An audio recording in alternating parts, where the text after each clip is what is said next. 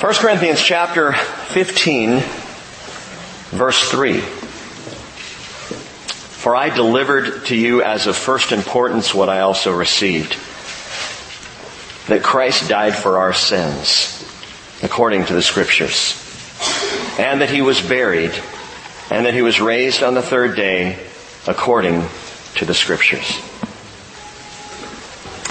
Is there anyone who God does not desire to save? Is there then anyone who we would just as soon not have around us?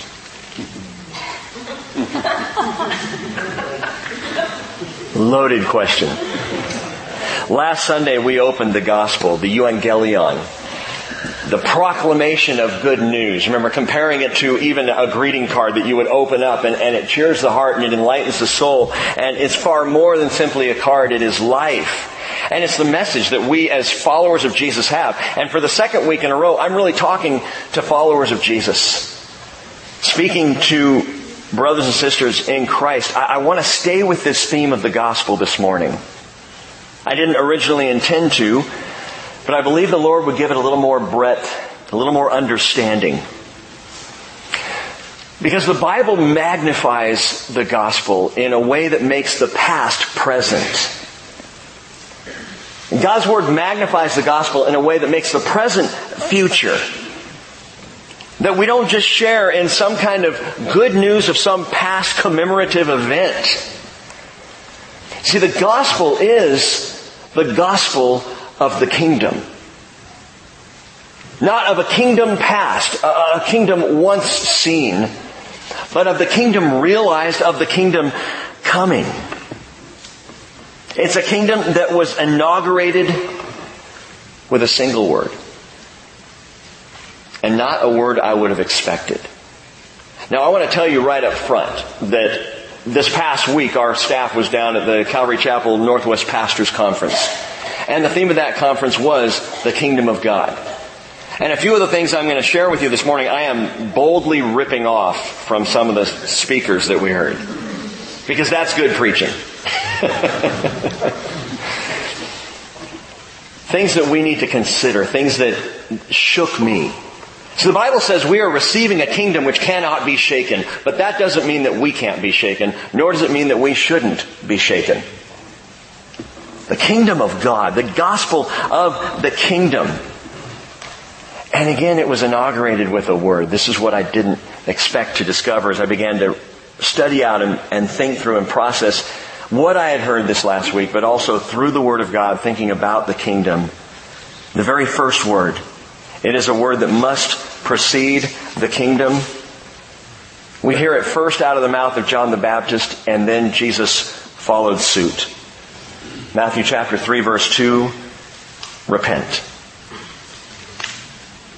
Repent. For the kingdom of heaven is at hand.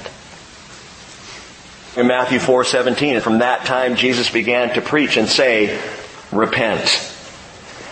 For the kingdom of heaven is at hand.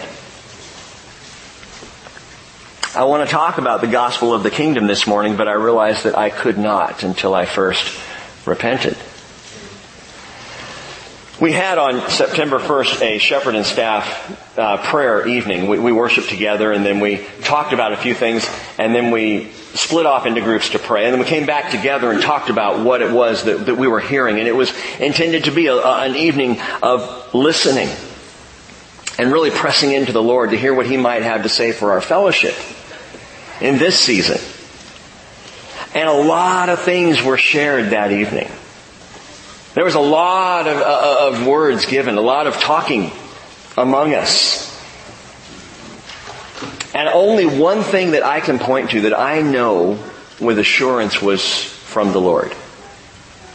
See, I came into the evening saying, Lord, speak to us. Give us your word. Give us your direction. And one word came out of the night. One word stuck and held fast. And it's that word, repent. Several people heard that as we were praying, and several people brought it up, and I don't like repentance. Can I just tell you? I don't like repentance. I I don't like the idea. I mean, it shows weakness, right? It implies need. It strips off self-righteousness until we're just kind of left bare and naked before the Lord.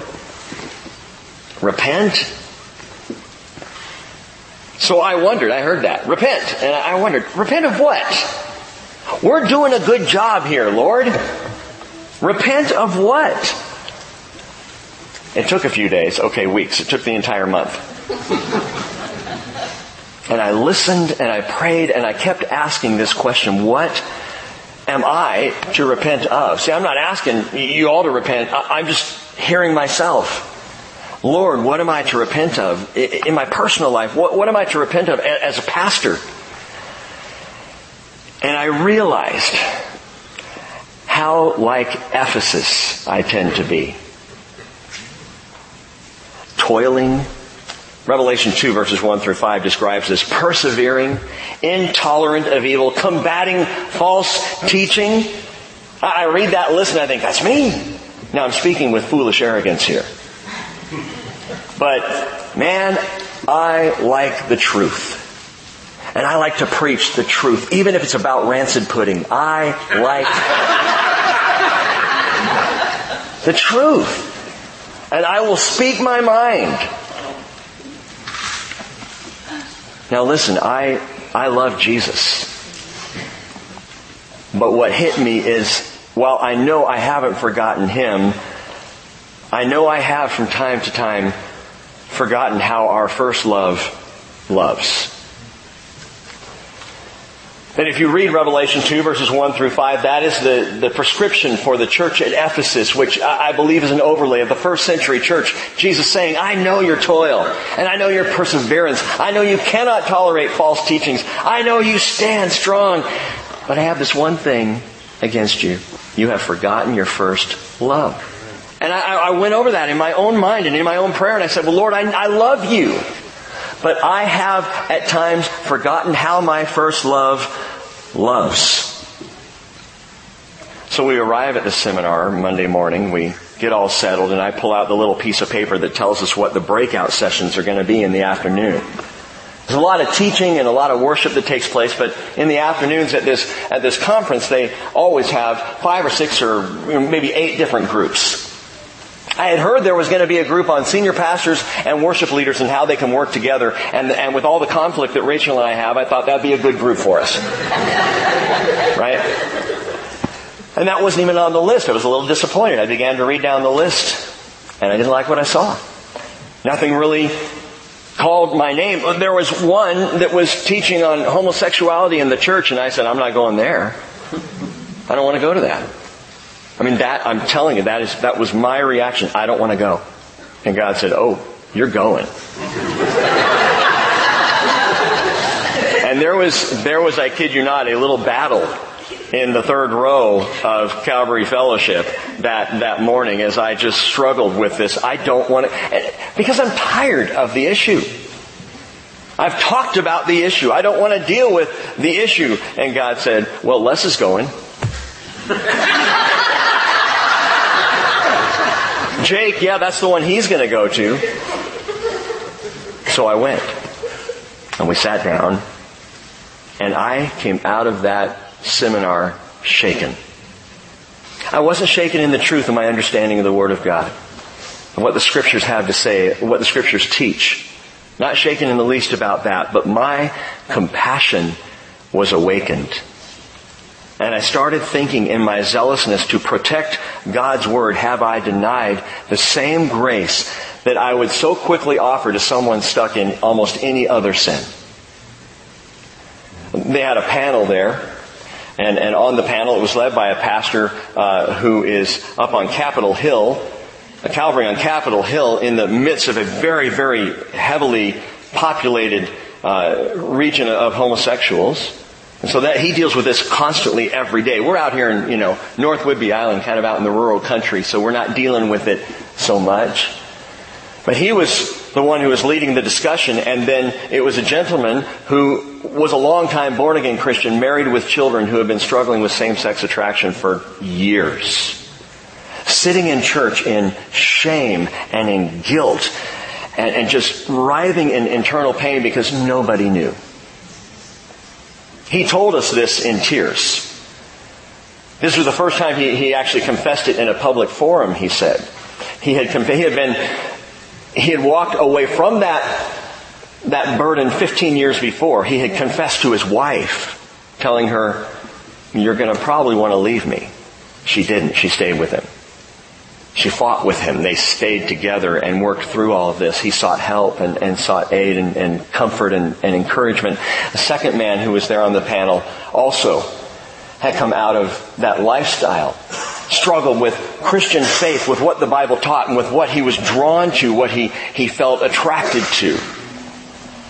And then two more people on the panel, a husband and wife, pastor and his wife, whose daughter, 19-year-old daughter, came out as a lesbian a year ago.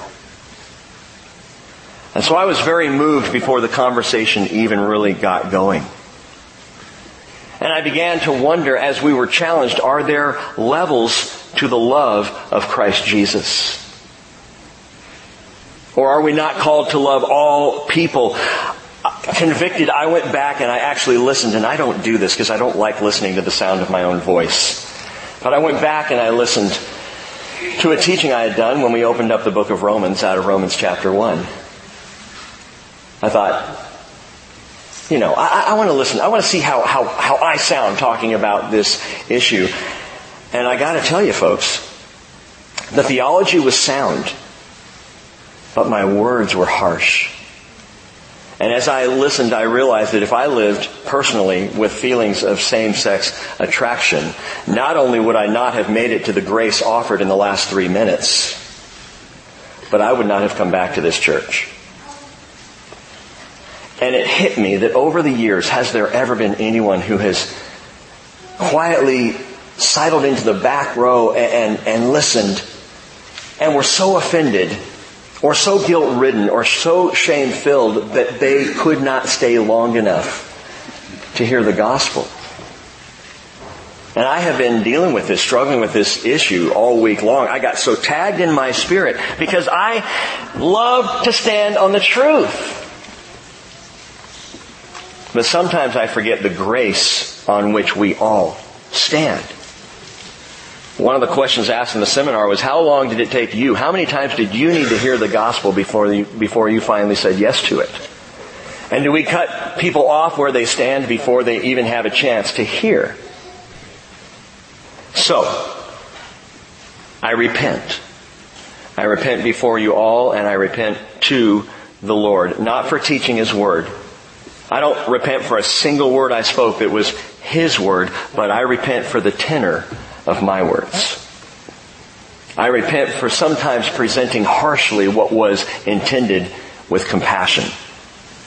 I don't repent for calling out sin, but I do repent for times that I have called it out harshly.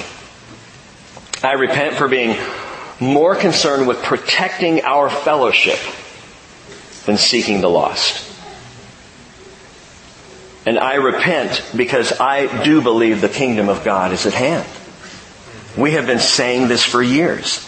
I know that I am among those who are supposed to bring the kingdom of God, bring the gospel of the kingdom of God into a dark and hopeless world. But if we close the doors to anyone who might be offensive to my sensibilities or yours, if we don't give people a chance to hear the gospel, to experience the love of Jesus, then are we really delivering the message at all? I was thinking also through this week that, and I said this to the Lord, I said, Lord, if I was going to plant a church in a dark region of the world with anybody, it would be with you all. It would be with this group. If we could take all of us and go to a really dark region and start a church. And the Lord said, that's what I did. And I thought, wow. Look at what God has done. Look at the people that He's brought together. People whose lives have been saved by the love and grace and mercy of Jesus. And what is the mission before us until He comes? It is the gospel of the kingdom of God. You know, this world could use a good kingdom for a change. Amen? Amen. In Daniel chapter 2, Babylonian king Nebuchadnezzar had a dream of his own nation along with the four nations that would follow. He saw a huge, glorious statue. That golden head and silver arms and bronze belly and iron legs and feet of iron and clay. But overall, the statue was amazing and impressive. So impressive, in fact, that eventually Nebuchadnezzar would build a huge gold statue and call everybody to worship it. And then in this dream of this amazing monument to man, a stone cut out of a mountain, but not with human hands, comes along and smashes it to pieces. And it really shakes up Nebuchadnezzar. But that is so often how human beings tend to see the nations and kingdoms of this world. Big, glorious, beautiful monuments to humanity. Matthew chapter 4 verse 8 tells us the devil took Jesus to a very high mountain and showed him all the kingdoms of the world and their splendor and their glory. And truly, the kingdoms of man can at times look glorious, be impressive. But in Daniel chapter 8, the prophet had a different vision. I believe he was given a God's eye view of the very same nations, Babylon, Medo-Persia, Greece, Rome, on down the line. But what he saw was beastly. A lion with eagle's wings. A lumbering bear. A leopard with four wings and four heads, and finally a beast with iron teeth, human eyes, 10 horns, and a little horn popping out. And that's how God viewed the kingdoms of the world. Brian Broderson, pastor of Calvary Chapel Costa Mesa, he said, regardless of their outward attractiveness, treasure, literature, art, architecture, monuments, all nations have been characterized by oppression, injustice, inequality, and cruelty. All nations. Obviously, some more so than others, he said, but it is true across the board. He went on to quote 18th century historian Edward Gibbon, who wrote, "History is little more than the register of the crimes, follies, and misfortunes of mankind." The nations have proven time and time again to be unmitigated disasters. The glory of man always falls. And anyone who would tell you otherwise is a politician.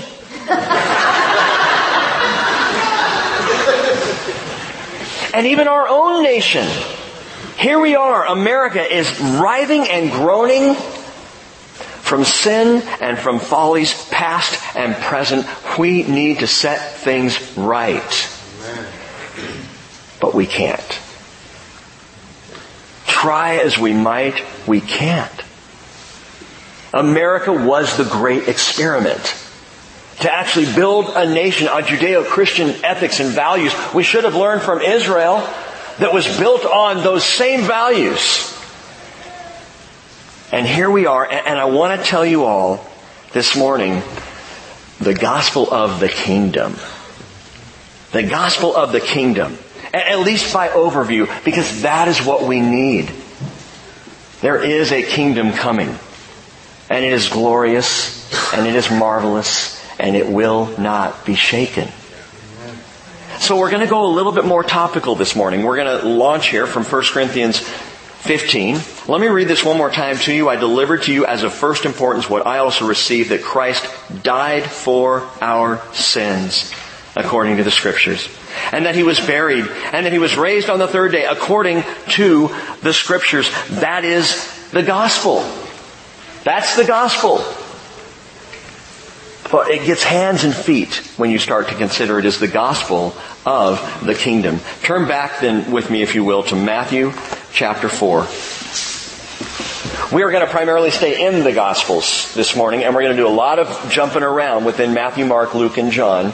The first four books of the New Testament, and spend some time here to consider this specific issue that is the gospel of the kingdom. Matthew chapter 4, verse 23. Jesus was going throughout all Galilee, teaching in their synagogues and proclaiming the gospel of the kingdom, and healing every kind of disease and every kind of sickness among the people. Skip ahead to Matthew chapter 9, verse 35. Matthew 9:35.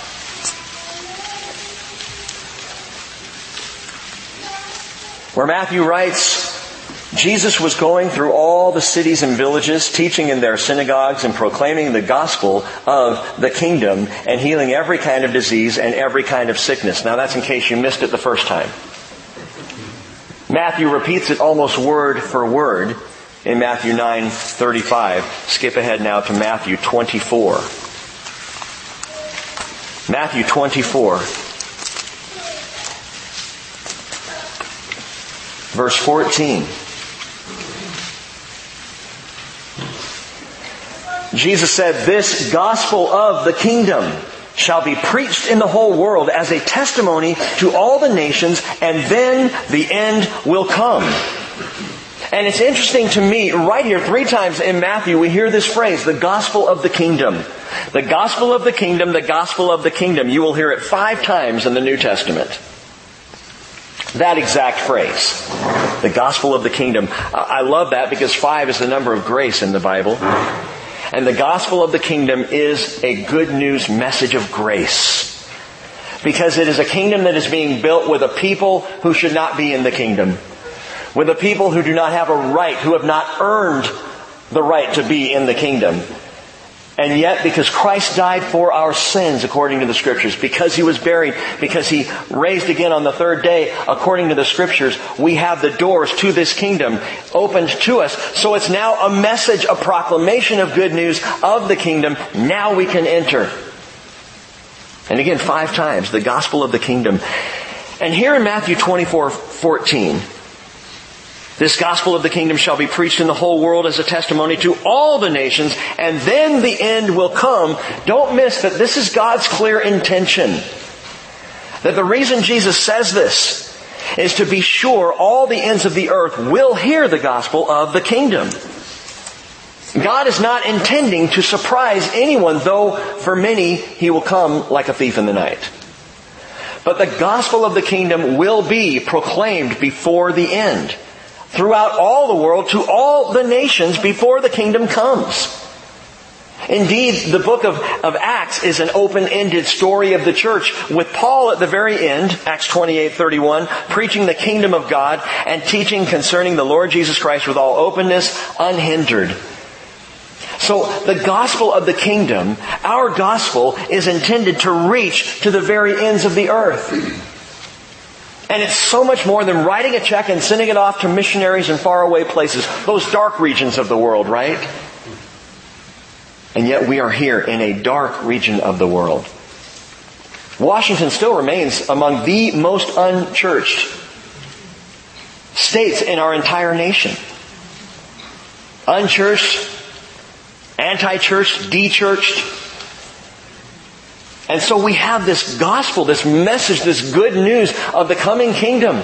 While people are all worried about our current election, we have a message that the kingdom's coming. And regardless of how you vote or how you view November, man, we have a message of good news, and the time is ripe to tell the message. And not just to hold it among ourselves. Mark chapter 1. Keep going forward. Mark chapter 1, verse 14. Mark 1:14. I'm going to pause here for just a minute. The evangelist Mark writes, "Now after John had been taken into custody," that is John the Baptist, "Jesus came into Galilee preaching the gospel of God and saying, 'The time is fulfilled and the kingdom of God is at hand. Repent and believe in the gospel.'" Now, here, Jesus doesn't explicitly use the phrase, the gospel of the kingdom, but He implicitly connects the gospel with the kingdom. He puts the two together and He says, good news! The time is fulfilled. The kingdom is at hand. That phrase at hand is agizo in the Greek, and agizo means has come near or is drawing nigh. And it's a verb in the Greek that implies that the kingdom is in process. It is in the process of coming near. Jesus says, the kingdom's at hand. Here it comes. Now, I shared this midweek and I repeat it this morning. And it's kind of the basis of my thinking based on something that was shared this last week. And that is this. The kingdom is already and not yet. The kingdom is already and is not yet. So break that down a little bit. If you're a note taker, you can jot this down. The kingdom has already come near. The kingdom has already come near by Jesus. Or you could say the kingdom has already begun to draw nigh. It's at hand. It has come near. The time is fulfilled, he said. The kingdom of God is at hand. How is the time fulfilled? I mean, Jesus, I don't believe, ever spoke anything that wasn't true. And so he declares the time is fulfilled. Well, how's that, Jesus? Daniel chapter 9, verse 25. So are you are to know and discern that from the issuing of a decree to restore and rebuild Jerusalem until Messiah, the Prince, there will be 7 Shabuim. Your Bible might say weeks. Weeks is a weak translation. It's Shabuim. It's a unit of 7. There will be 7 sevens. And then there will be 62 sevens. And it will be built again with plaza and moat even in times of distress. That is so specific. It is stunning. 7 sevens and then 62 sevens. So add that up all together and it's 69 sevens. So from the point that this decree was issued, this decree to rebuild and reestablish Jerusalem, from the issuing of that decree, there will be 69 sevens until Messiah the Prince shows up. And here Jesus says the time has been fulfilled. What decree to restore and rebuild Jerusalem? We know of only one that fits that precisely, and that is the decree of Artaxerxes to Nehemiah. And that decree was given March 14th, 445 BC. Now we study this in the book of Daniel. If you weren't with us, I invite you to go back, Daniel chapter 9, and study through that. But I'll tell you this much. Beginning on the date, on the issuing of that decree, because we have to do this, we have to transfer from the Jewish lunar calendar of 360 days over to the Gregorian solar calendar of 365 days in a year, and you adjust for leap years in between. If you travel 483 years, 69 sevens, units of 7 years, that would be 173,880 days if you go from that decree to that point forward. The prophecy says Messiah should arrive. Where do we land at that point? April 6th, AD 32. Which we believe was the date on which a Galilean rabbi from Nazareth rode into Jerusalem on a donkey. Jesus says the time is fulfilled. I'll tell you what, if anyone knew what time it was, Jesus did. And if anyone knows what time it is right now, it is our Lord Jesus Christ. He always had. Man, if you need to know the time, ask Jesus. Don't look at your iPhone. You know, don't trust Greenwich. You trust Jesus to know the time. He might as well just have said, "The time is fulfilled, and you're looking the kingdom of God in the face." Because the first thing you need to launch a kingdom is a king, right? Skip over now to Luke 17. Luke chapter 17. The time is fulfilled. The kingdom is at hand. The king was on the earth. The king came riding into Jerusalem on that donkey. Oh, you know the story and it's marvelous, but to ride on a donkey? Why would a king ride on a donkey, on the foal of a donkey? Only in times of peace. Only to represent himself as a king of peace. And he is the fulfillment of the time. Jesus is. Luke chapter 17, verse 20. Now, having been questioned by the Pharisees as to when the kingdom of God was coming, he answered them and said, "The kingdom of God is not coming with signs to be observed, Nor will they say, look, here it is, or there it is, for behold, the kingdom of God is in your midst. The kingdom of God is in your midst. And they must have been going, what does that mean? What's he trying to say? Is he talking about us?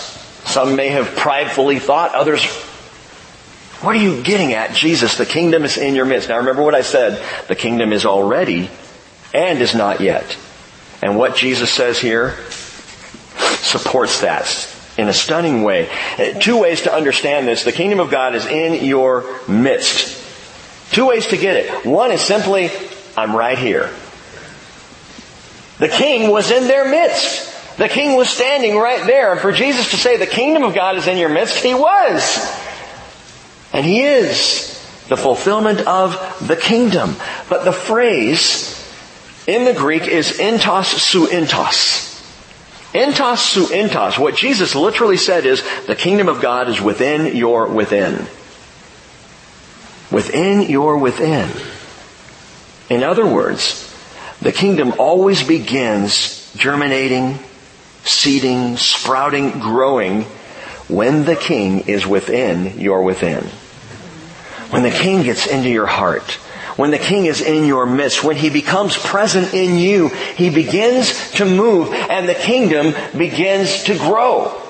And the kingdom spreads out. So it's marvelous the language that he chose. Yes, the king was there in their midst. And yes, the kingdom of God is within your within. You're not going to see it with big signs. You're not going to have an army come marching in. No, the kingdom of God is within your within, present in you. And Paul later wrote in Colossians 1:27, God willed to make known what is the riches of the glory of this mystery among the Gentiles, which is Christ in you, the hope of glory. You didn't enter Christ. He entered you. All you did was repent. All you did was welcome Him. All you did was cry that cry of faith, even the faith that God handed you so that you might receive Him. We all came out of darkness and into light. We all came out of sin into forgiveness. Because as the gospel tells us, Christ died for our sins. The kingdom has already come near by Jesus. And secondly, the kingdom is already a colony of Jesus. Do you realize how awesome this is? Think about this. We are living in the most exciting time in all history. For those Christians who say, I wish I could go back to the first century. No, you don't. No, you don't. I wish I could go back to the Dark Ages and plant a church there. No, you don't. We are living in the most exciting time in history because these are the days of Elijah. So you're already so programmed. All I have to do is say, these are the days, and you go, of Elijah. These are the days of the run-up to the kingdom. These are the days of the kingdom come. And it may be at any time. And we are a church that is a colony of life on a dead planet. That's not original. I ripped that one off. But it's so good. We are a colony of life on a dead planet. That is the church. Now process that for a moment. The church is here to colonize. The kingdom of God got within the within of Mary and Peter and James and John and the apostles. The kingdom of God got within the within of Paul. Got within the within of people like Phoebe, Silas, and Timothy. And began to get within the within of people throughout the first century. The kingdom of God. And suddenly a little colony was birthed. And you know what a colony does? It colonizes. It establishes a place for the region that sent the colony to arrive. The king has sent us as a colonizing group until the kingdom is fully realized at the second coming of Jesus Christ. We're a colony. And this little colony is here to subvert the current world system. Isn't that cool? To move in and throughout every aspect of this world. to be Republicans and Democrats and Independents and Libertarians and Green Party and all the others. There are Christians all throughout. Did you know that? I know you might not have thought so. Christians in places... I mean, you can't nail us down. You can't define us. You can't say all Christians are American. Or all Americans are Christian. You can't say that. All Christians are Western Europe. And you can't say that. Christians are everywhere. We just keep showing up. Because the King got within our within. And so we're this colony. Now listen, colony of Christ. What Jesus said, Matthew 16:19, is then incredibly stirring. He said, I will give you the keys of the kingdom of heaven. And whatever you bind on earth shall have been bound in heaven. And whatever you loose on earth shall have been loosed in heaven. Well, what does that mean? It means that we function in concert with heaven.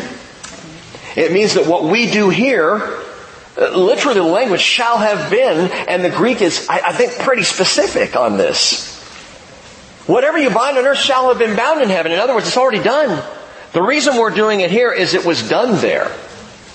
The reason we're loosing something, freeing something up here is because it was already freed up there. We're just responding to our King. We're the colony getting little communiques from the King and responding in like kind to the King.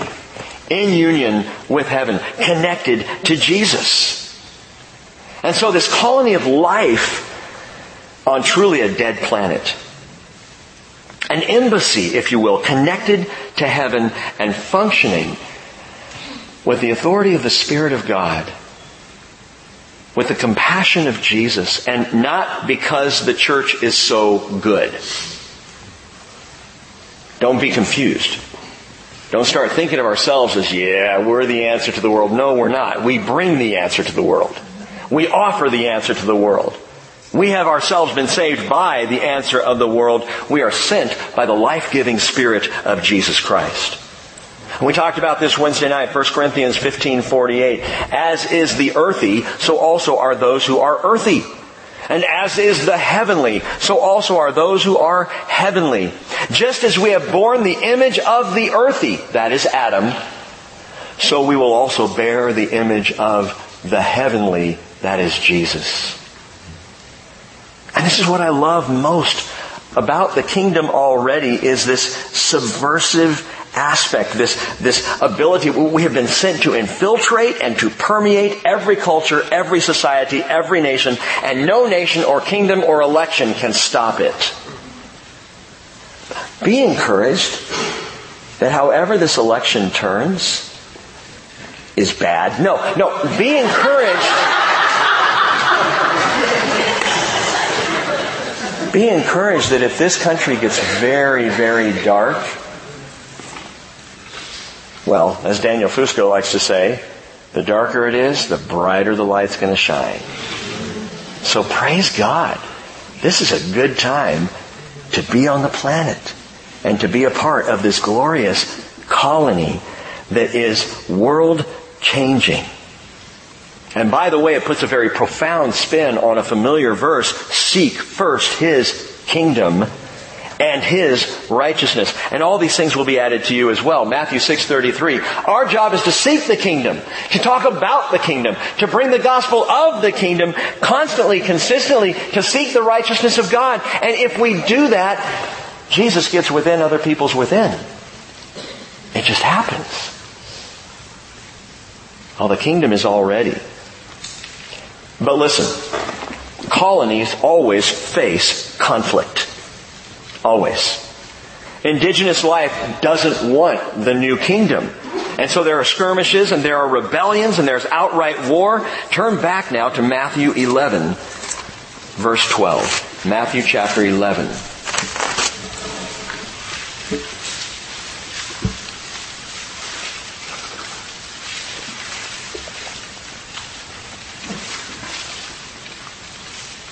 Jesus says, from the days of John the Baptist until now, the kingdom of heaven suffers violence, and violent men take it by force. That is such an interesting statement of Jesus. Luke quotes Jesus saying the same thing, but from a different perspective. Luke 16, verse 16. Just stay there in Matthew 11, 12 for a moment. But Luke 16, 16 says, Jesus speaking, the law and the prophets were proclaimed until John. Since that time, the gospel of the kingdom of God has been preached, and everyone is forcing his way into it. Okay, so that's how Luke heard it, or at least that's how Luke reported it. Matthew says, violent men by force. Luke says, forcing their way into it. What does this mean? And some have taken this verse and they say, it means that we have to forcefully establish the kingdom. Listen to it one more time. Truly I say to you, among those... Verse 12. From the days of John the Baptist until now, the kingdom of heaven suffers violence, and violent men take it by force. And so some say what Jesus was saying is that we have to take it, establish it, fight for it. You know, be tenacious with it. And that's not a bad view. I mean, tenacity for this little colony moving throughout the world is not a bad idea. And being forceful with it, and taking hold of it, even violently. And I'm talking spiritually, of course. I'm not saying go out there and start saying, believe in Jesus, you know. But that idea of forceful taking, as a matter of fact, you Bible students, check this out. The phrase in verse 12, violent men take it by force, is literally violent men harpazo by harpazo. The word harpazo is to catch up forcefully. And it's where we get our word for the rapture of the church, the harpazo, the catching up.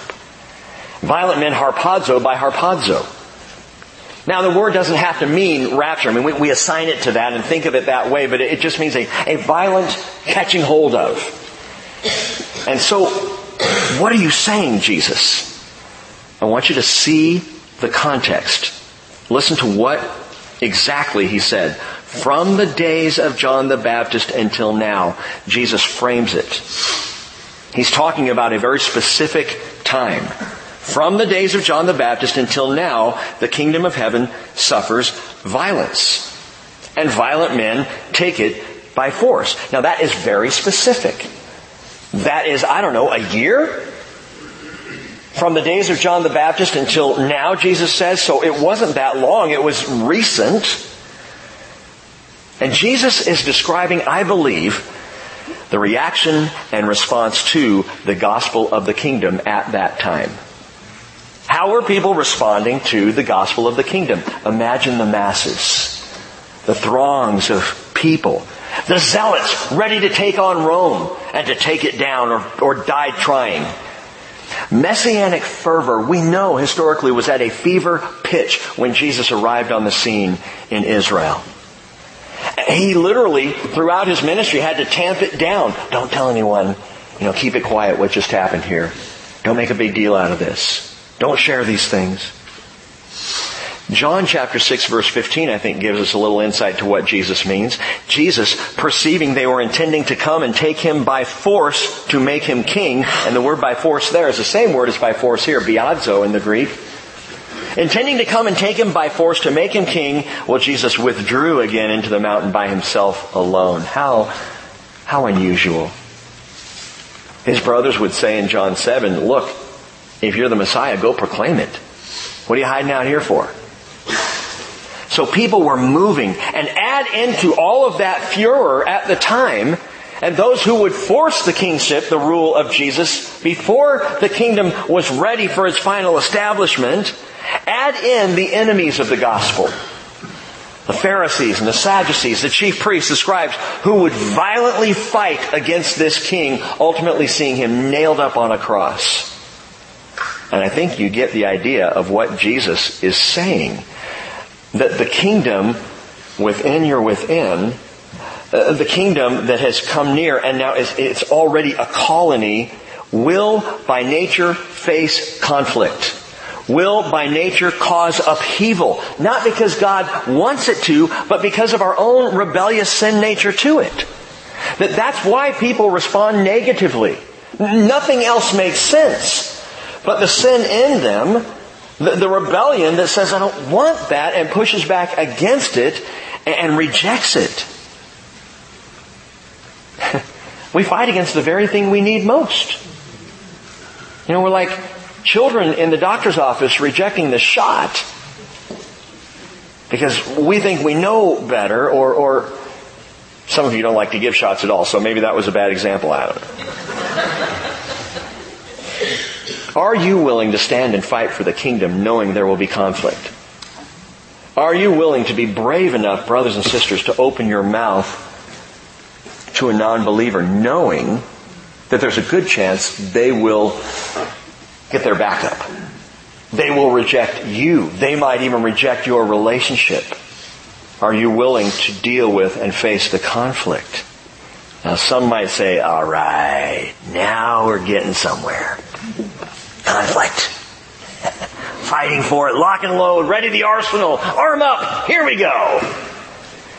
And that's not Jesus' style. Turn over to John 18. Matthew, Mark, Luke, John.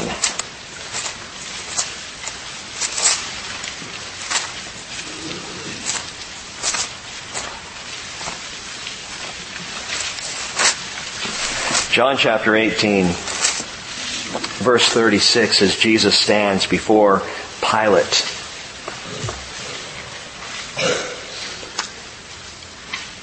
And we're told, Pilate said right before that, "Your own nation and the chief priests have delivered you to me. What have you done?" And Jesus answers, "My kingdom is not of this world. If my kingdom were of this world," note this, "then my servants would be fighting, so that I would not be handed over to the Jews. But as it is, my kingdom is not of this realm."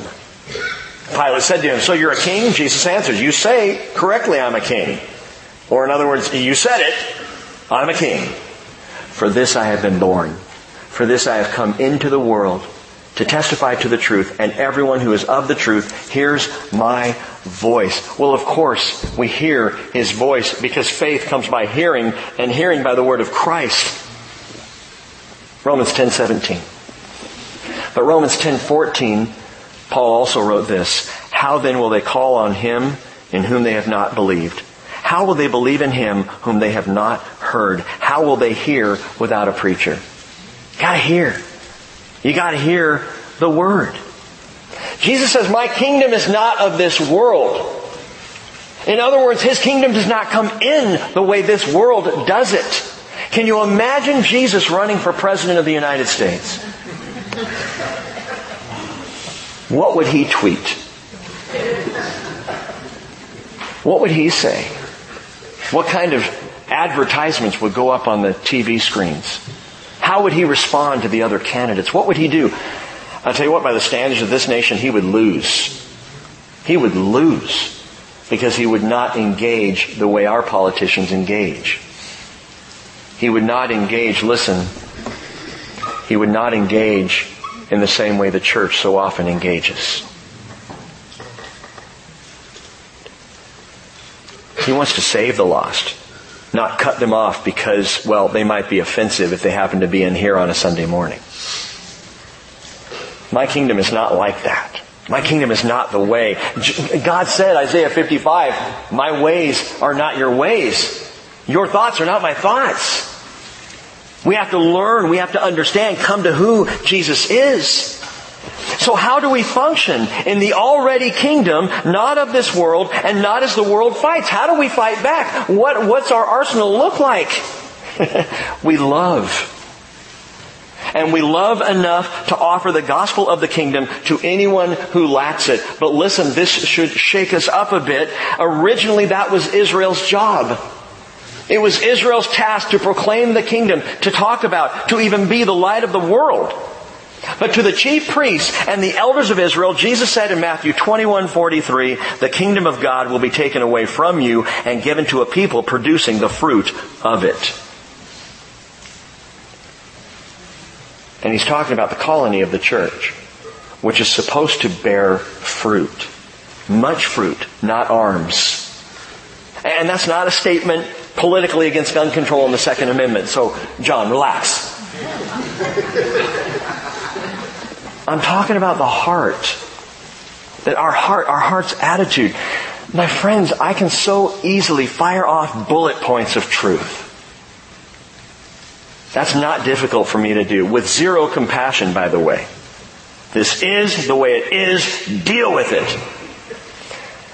And when I do that, it's out of fear. It is out of self-preservation. Sadly, it's out of a need to be right. They're all wrong. I'm right. Well, Paul said in 2 Corinthians 10:3, for though we walk in the flesh, we do not war according to the flesh. For the weapons of our warfare are not of the flesh, but divinely powerful for the destruction of fortresses. So think about it. What was it that took down the fortress of your heart? What did it? What drew you to the Lord? What caused you to come to faith when you accepted Jesus as Lord? If in fact you did. Paul said in Romans 2 verse 4, do we think lightly of the riches of His kindness and tolerance and patience, not knowing that the kindness of God leads you to repentance, not the harsh words of a pastor on a Sunday morning. The kingdom weapons of our warfare that take down strongholds, let me give you a few. Prayer. I don't think there's anything we have that's more potent to deny room to the enemy. Prayer. To clear the air so people can make right choices about the gospel of Jesus. Prayer. We have the sword of the Spirit. Word of God. We have faith. We have hope, unlike any hope the world can offer. We have love, unlike any the world has to offer. And Paul describes the kingdom as that of righteousness, peace, and joy in the Holy Spirit. We're a colony of life. A colony of righteousness, joy, and peace. We plant, we cultivate, we bear fruit. How? Through grace and love and compassion and mercy and truth. Man, it broke my heart to sit in that seminar. I can't even tell you how heavy it was. And heavy because I know how I have responded and how I have reacted and how protective I have been of the church and the gospel and who we're supposed to be and who they are, all those others. And I hear the words of Paul ringing out, such were some of you. You were there. You want to know something that really broke my heart? Was when the first gentleman sharing in the seminar made a comment. In your churches, there are probably people struggling with same-sex attraction.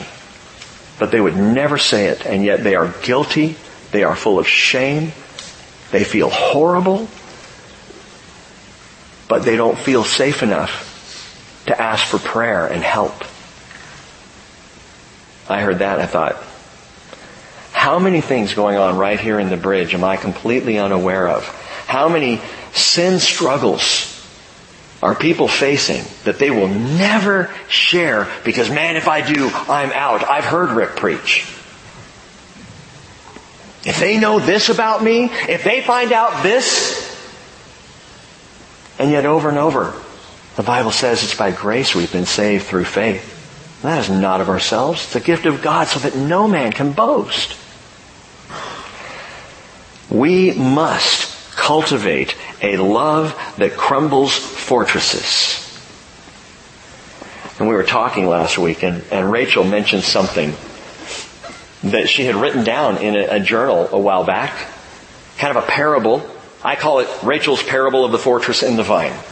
This is not scripture. I'm going to share it with you, but you need to understand this is not biblical doctrine. This is Rachel's musings. But it's profound. Listen to this. This is right out of her journal. I asked for permission to do this.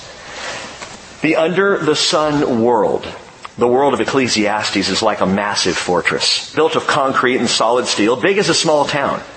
And the kingdom of God is like a vine that begins to grow directly underneath the fortress. At first, you don't even see it. Slowly, imperceptibly, over years and years, the vine begins to grow.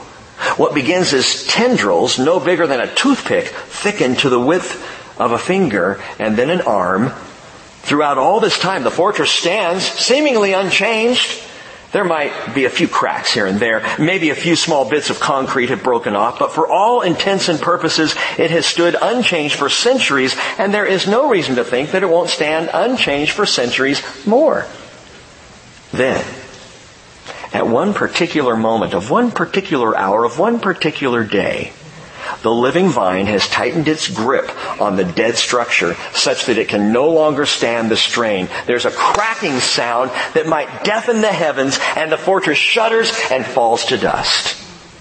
It all happens in the time it takes to draw one breath, and yet it has been happening already ever since the seed of the vine first sprouted.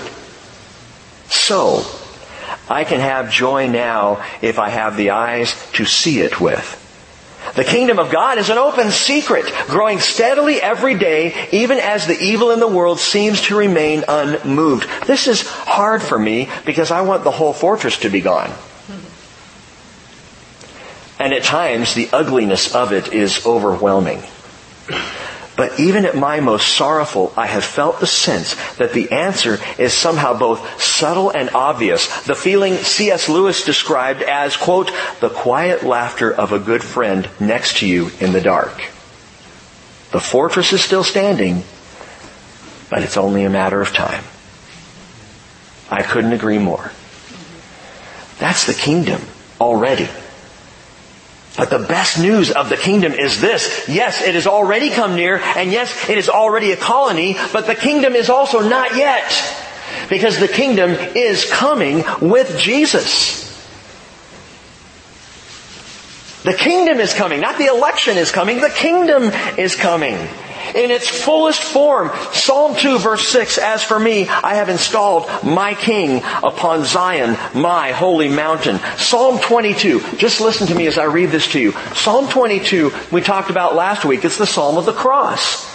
You go through it, it's the one that begins, my God, why have you forsaken me? Listen to how it ends. Verse 27 of Psalm 22 says, all the ends of the earth will remember and turn to the Lord. And all the families of the nations will worship before you. For the kingdom is the Lord's, and He rules over the kingdoms. All the prosperous of the earth will eat and worship.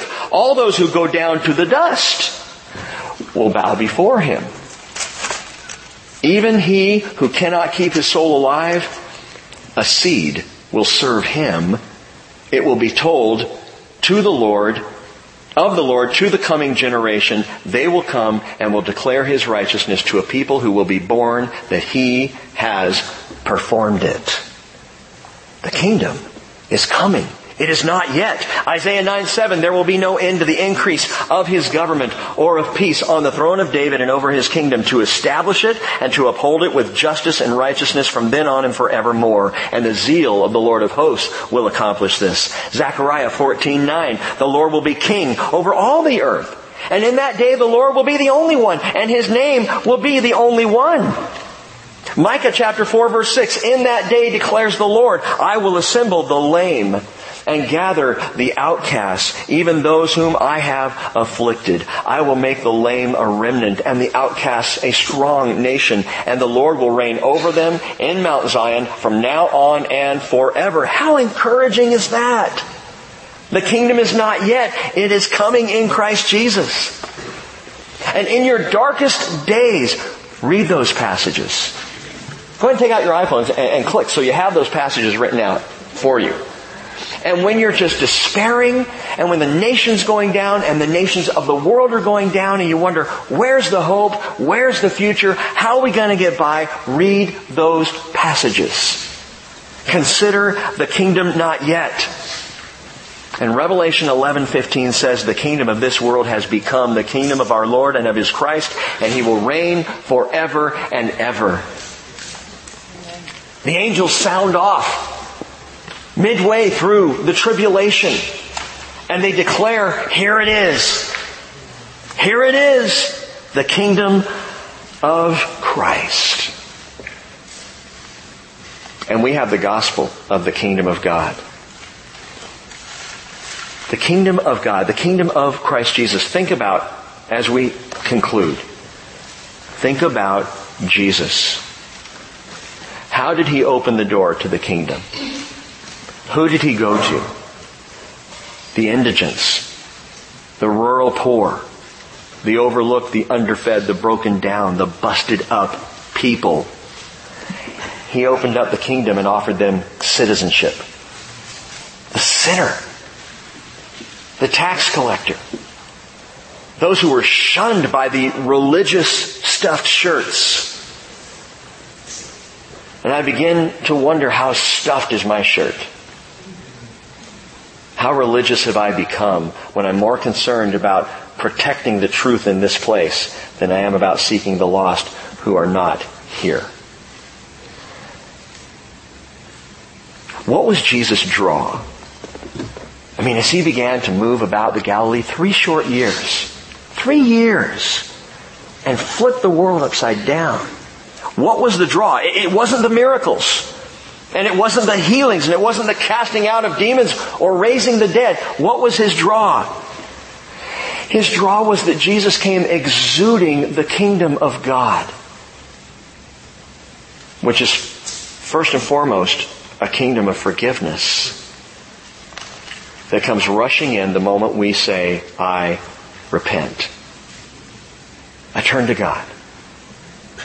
Listen, no matter who you are, no matter what you've done, what guilt or shame you might be carrying, no matter how you might feel or what burden is on your back, Christ died for your sins.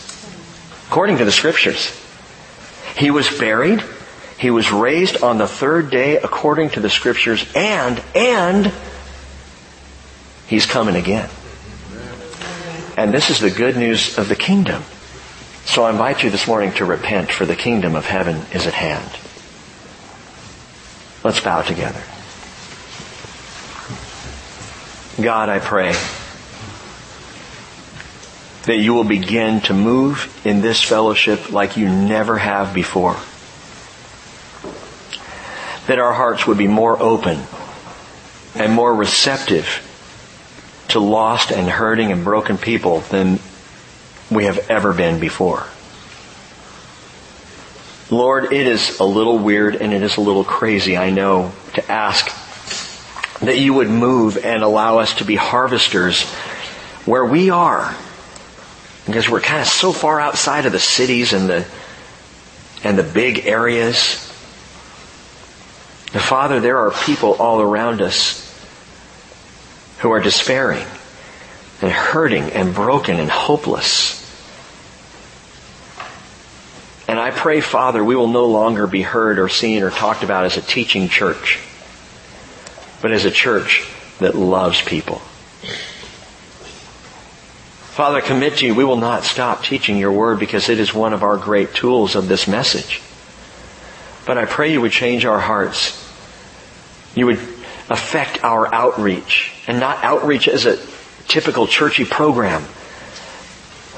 Impact the way we view people. Father, those whom we work with, some that we don't even want to rub shoulders with because they're of that ilk. They're that kind of person. I pray, Father, you will begin to remove from our eyes any of the opposition that we might feel toward anyone lost. And we might begin to see people as you see people, and to love people as you love people. In Jesus' name, amen. It begins with repentance. And I want to invite you to consider, is there something that you need to repent of so that the kingdom can come? Is there something that you need to lay before the Lord and say, yes, Lord, I have been intolerant. Yes, Lord, I'm walking a fine line here, folks. I've been praying about this all week. The line between grace and truth. I don't want you to get the wrong idea. There is no compromising the truth of God's Word, but there is a way to bring truth with love that allows people to hear the truth. And that's what I'm trying to get to. And that's why I myself needed to repent, because my heart's been pretty hard against anyone who might not be living by this truth. But I invite you to repent this morning. And you can come forward and do it while we're worshiping. I'm going to have Les just come up here and be on one side of the stage, and I'll stand on the other. And come and just pray. And ask the Lord maybe to change your heart in an area that it needs changing. You know what that... I don't know what that is. I know what my issues are. I don't know yours. But I invite you to repent so the kingdom can begin to come. We cannot get out there and begin to harvest in the fields if our hearts are hard against those who are in the fields. So if you would repent before the Lord, I invite you to come. Let's stand up together and let's worship for a few minutes.